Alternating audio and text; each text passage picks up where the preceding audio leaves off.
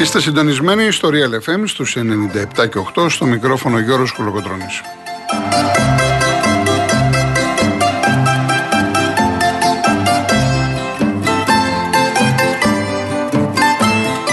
Τηλέφωνο επικοινωνίας 211-200-8200. Επαναλαμβάνω 211-200-8200. Η κυρία Ιωάννα Φιλιππίνη είναι στο τηλεφωνικό κέντρο και η κυρία Μαρία Ψάλτα, Ψάλτη, με συγχωρείτε, στη ρύθμιση του ήχου.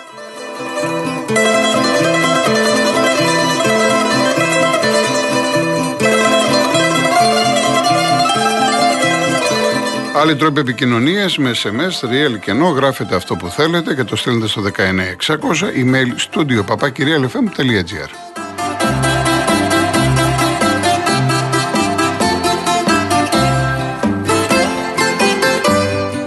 Κυρίες Δεσποινίδες και κύριοι, γεια σας. Καλό μεσημέρι να έχουμε, καλή εβδομάδα. Μουντιάλ συνεχίζεται με δύο παιχνίδια, η Ιαπωνία, Κροατία και Βραζιλία Νότια Κορέα. Έχουμε πολύ μεγάλο ντέρμπι για το μπάσκετ του Ολυμπιακού Παναθηναϊκού. Έχουμε φιλικά παιχνίδια, έχουμε αγώνες στη Super League 2 που είναι σε εξέλιξη, θα τα δούμε όλα αυτά στη συνέχεια. Όμως πρώτα να σας πω για τον διαγωνισμό μας από σήμερα Δευτέρα 5 Δεκεμβρίου ως και την Κυριακή 11 Δεκεμβρίου. Ο Real FM φέρνει τα Χριστούγεννα με τρία μεγάλα δώρα για τρεις τυχερούς ακροατές. Το πρώτο αφορά ένα τετραήμερο ταξίδι στο Μόναχο.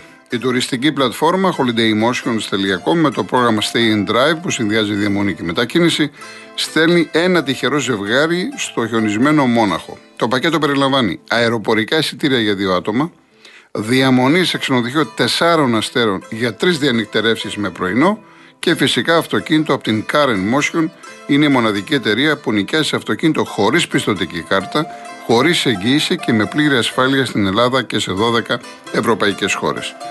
Το δεύτερο δώρο, ένα iPhone 14. Ζήσε τη νέα εμπειρία iPhone με οθόνη 6,9 inch και εκπληκτικές φωτογραφίες με το νέο σύστημα διπλής κάμερας. Βέβαια ένα iPhone 14 το λέει από μόνο του ότι είναι ένα υπερσύγχρονο εκπληκτικό κινητό τηλέφωνο. Και μία τηλεόραση FNU Smart 50 inch. Η κλήρωση θα γίνει στην εκπομπή της Μαρίας Αναστασοπούλου την Κυριακή 11 Δεκεμβρίου στις 4 το απόγευμα. Real κενό το ονοματεπώνυμο και την ηλικία σας στο 19600. Ο ακροατής που θα κληρωθεί και θα απαντήσει σωστά θα κερδίσει το δώρο. MediaTel 1,36 ευρώ ανά SMS με ΦΠΑ και τέλος κινητής τηλεφωνίας όπου ισχύει. Γραμμή παραπώνων 214 214 8020. Δώστε την συγκατάθεσή σας για την επεξεργασία των προσωπικών σας δεδομένων μπαίνοντας στο σύνδεσμο που θα σας σταλεί στο απαντητικό μήνυμα. Λοιπόν, Μουντιάλ. Έχουμε τα δύο παιχνίδια σήμερα στις 5 η Ιαπωνία-Κροατία και στις 9 το βράδυ Βραζιλία-Νότιο Κορέα. Υπάρχουν φαβοροί, δεν το συζητάμε. Είναι οι Βραζιλιάνοι, είναι και οι Κροάτες. Από εκεί και πέρα μιλάμε για ποδόσφαιρο. Στο ποδόσφαιρο όλα γίνονται. Καλό λοιπόν θα είναι να περιμένουμε, να δούμε τους αγώνες και μετά να κρίνουμε. Πάντως μέχρι τώρα ε, έχουν περάσει τα φαβοροί. Δεν έχουμε δει μπάλα υψηλού επίπεδου. Έχουμε δει όμως καλούς παίκτες, έχουμε δει στιγμές. Α πούμε, να πάρουμε τώρα το Σαββατοκύριακο. Ολλανδία, Ηνωμένες Πολιτείες 3. Εμένα η Ολλανδία, σας έχω πει, δεν μου άρεσε σαν ομάδα. Δηλαδή, δεν έχω τη, την αγωνία να είμαι με το ρολόι να κοιτάζω πότε θα παίξει η Ολλανδία. Δεν με φτιάχνει ποδοσφαιρικά αυτή η ομάδα. Όμως είναι ουσιαστική. Είναι αποτελεσματική. Πέτυχε τρία γκολ με τους Αμερικάνους που τους περίμενα καλύτερους. Η Αμερική ήταν κατώτερη των περιστάσεων σύμφωνα με αυτά που είχα δει στην πρώτη φάση, στα τρία παιχνίδια. Έτσι λοιπόν η Ολλανδία έχουμε το 3-1. Ήρθε 3-1 φυσιολογικά στο ρελαντί, χωρίς να δούμε τίποτα το ιδιαίτερο. Το άλλο παιχνίδι ήταν Αργεντινή-Αυστραλία 2-1. Σαφώς υπήρχε αγωνία μέχρι το τέλος. Όσοι είδατε τον αγώνα θυμάστε ότι η τελευταία φάση του αγώνα ενδεχομένως να μπορούσε να γίνει το 2-2, να πηγαίναμε παράταση κλπ. Όμως αν λάβουμε υπόψη μας την εικόνα των δύο ομάδων, σαφώς η Αργεντινή είναι πάρα πολύ καλύτερη και δεν αναφέρομαι τώρα σε φανέλα, σε ιστορία, σε τίτλους. Μιλάω ποδοσφαιρικά, μιλάω σε επίπεδο παιχτών, μιλάω για συστήματα, για τακτικές. Είναι μια ομάδα που είναι επιθετική, ε, έχει δυνατότητες, δεν το συζητάμε. Τρέχει πολύ, μαρκάρει, πιέζει και οι Αυστραλοί είναι πεισματάριδες, Ε, από το πουθενά έβαλαν ένα γκολ, εκεί άλλαξε η μπάλα πορεία. Ξαναμπήκαν στον αγώνα, προσπάθησαν ό,τι μπορούν οι άνθρωποι. Έτσι. Εντάξει, η Αυστραλία δεν φημίζεται για το ποδοσφαιρό της. Εν πάση περιπτώσει, αυτό που είδαμε από τον Μέση και την παρέα του ήταν φυσιολογικό. Ήρθε η νίκη το 2-1 και τώρα έχουμε Ολλανδία, Αργεντινή. Σαφώς ένα από πλευράς ονομάτων είναι πάρα πολύ καλό ζευγάρι. Έχουν παίξει και σε προημιτελικά, έχουν παίξει και σε τελικούς το 78 στην Αργεντινή. Ε, ένα πρώτο σχόλιο θα πω ότι τουλάχιστον στα δικά μου μάτια η Αργεντινή έχει ένα προβάδισμα, αλλά όταν βλέπω την Ολλανδία να παίζει στο ρελαντί και να προχωρά άνετα, ε, αυτό ενδεχομένως θα λέει κάποια πράγματα. Και χθες είδαμε Γαλλία-Πολωνία 3-1. Οι Γάλλοι, οι Γάλλοι μπήκανε καλά, αλλά μετά το 15 λεπτό σαν να βγει και ξέρω εγώ η μπρίζα... Ε, τι να πω από το διακόπτη, δεν ξέρω. Μετά το 15 η Πολωνία είχε τον πρώτο λόγο, Ωραία κυκλοφορία, τους πίεσε. Έχασε μια τριπλή ευκαιρία, μπορούσε να γίνει εκεί το 1-0 και ξαφνικά εντάξει, μίλησε η κλάση των παιχτών. Ήρθε αυτό το γκολ του Ζήρου. Γενικά η Γαλλία ε, είναι μια ομάδα που έχει έναν, αυτή τη στιγμή διαθέτει τον Εμπαμπέ, ο οποίος στο παλικάρι αυτό δεν παίζεται.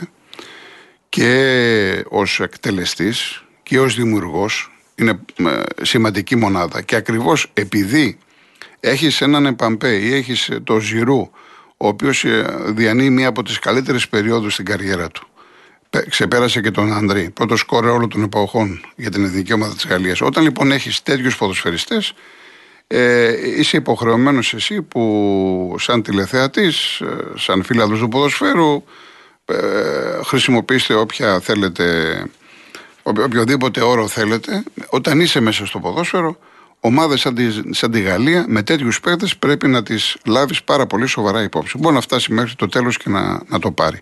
Δηλαδή, ακόμα και μια Γαλλία που κάθισε, ποδοσφαιρικά πάντα μιλάμε, κατάφερε να πάρει, όπως εξελίχθηκε το παιχνίδι, να πάρει μια πάρα πολύ σημαντική νίκη και άνετα απέναντι στους Πολωνούς που σαφώς επηρεάστηκαν. Δεν μπορούσαν να συνεχίσουν αυτό το ρυθμό που είχαν ένα διάστημα, ειδικά 15-20 μέχρι το 35-30-35, δεν μπορούσαν να, να, το συνεχίσουν. Δεν μπορούσαν στο δεύτερο ημίχρονο.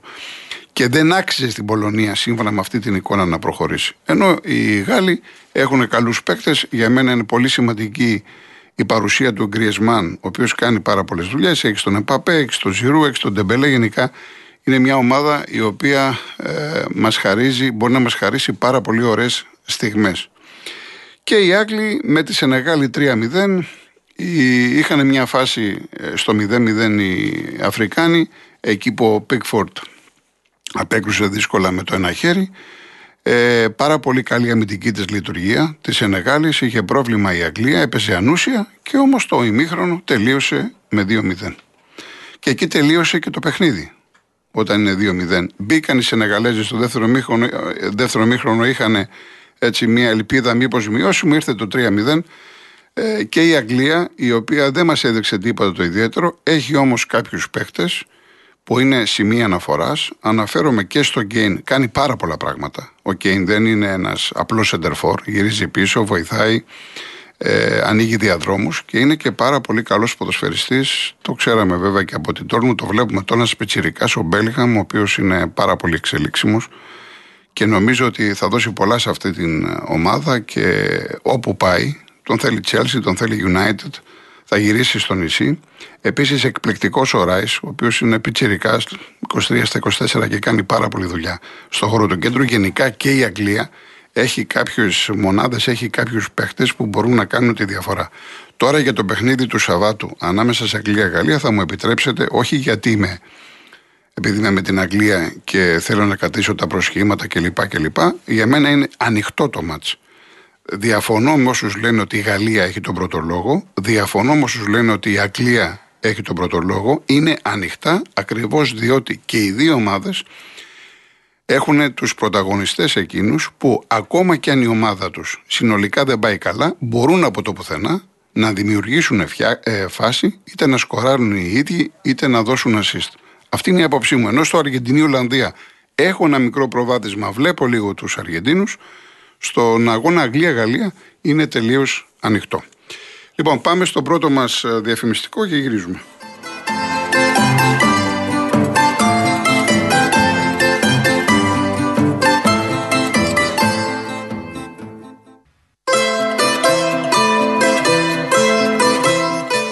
Σαν σήμερα το 1946 γεννήθηκε ένας πολύ μεγάλος στενόρος, ο Χωσέ Καρέρας.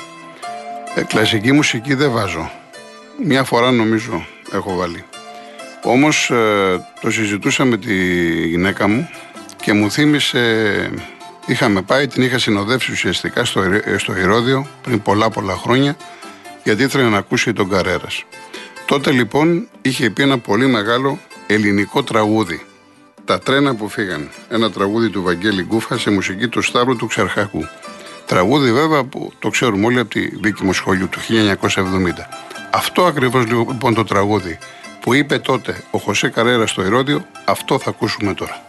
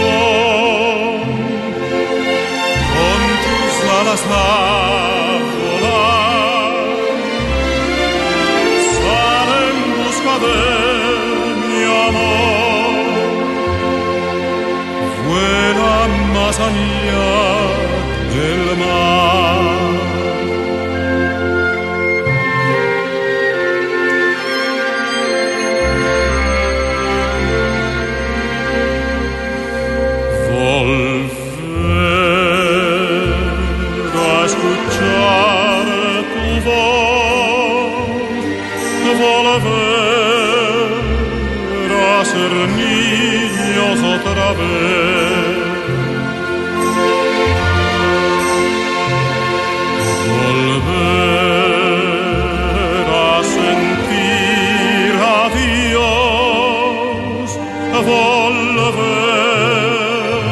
a olvidar lo que se fue.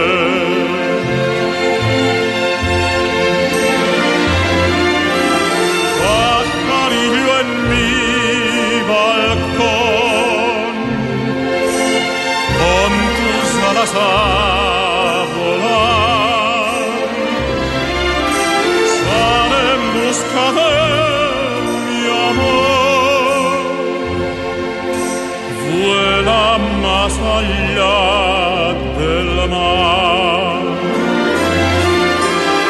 Si la llegas a encontrar, cantaré de mi pasión, que a lo lejos la de amar a través de tu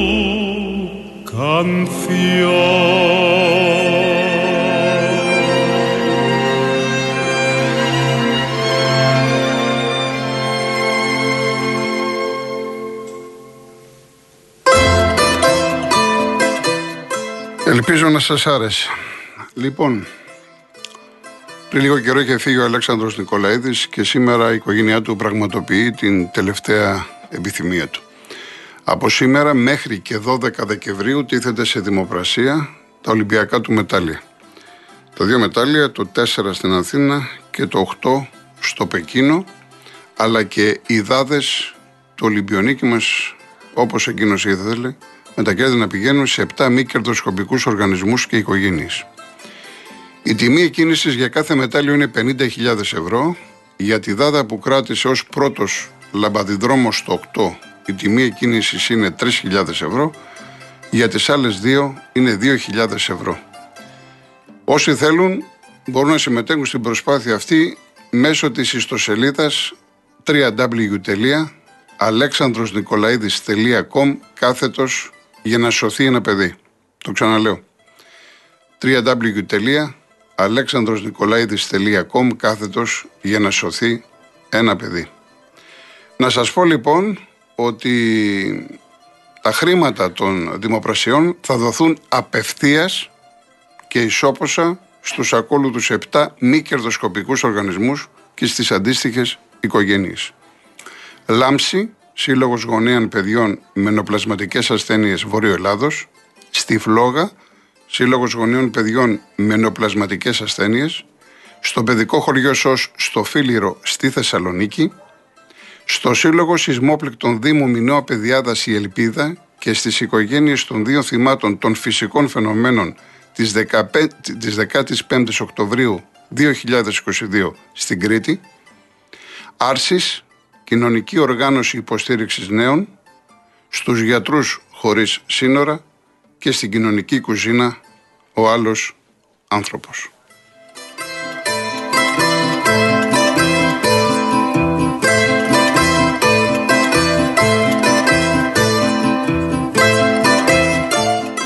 Έχουμε σε εξέλιξη Απόλλων Πόντου, Απόλλων Λάρισας 0-0 ημίχρονο και Καλλιθέα ΑΕΚ Β 1-0 τελειώνει το ημίχρονο σε αυτό το παιχνίδι. Στις 6 ώρα έχει ΠΑΟΚ Άρη ε, Άρη Λεμεσού, φιλικό από το Nova Start και στις 7 και 4 για την 8η αγωνιστική είναι το ντέρμπι ανάμεσα σε Ολυμπιακό Παναθηναϊκό στο ΣΕΦ. Σχεδόν έχουν εξαντληθεί τα ειστήρια, μένουν, έχουν μείνει 300-400. Ο Μπλακ δεν παίζει για τους Ερυθρόλευκους, ο Γκριγκόνη δεν παίζει για τον Παναθηναϊκό που είναι στα πάνω του με τρεις ερηνίκε ε, στην Ευρωλίγκα.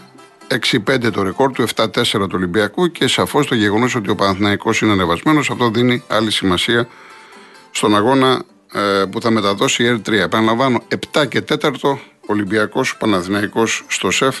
Ελπίζουμε να δούμε πάρα πολύ καλό θέαμα. 5 ώρα έχουμε το ένα Μουντιάλ, τελειώνει μπάσκετ και μόλις τελειώσει αρχίζει η Βραζιλία.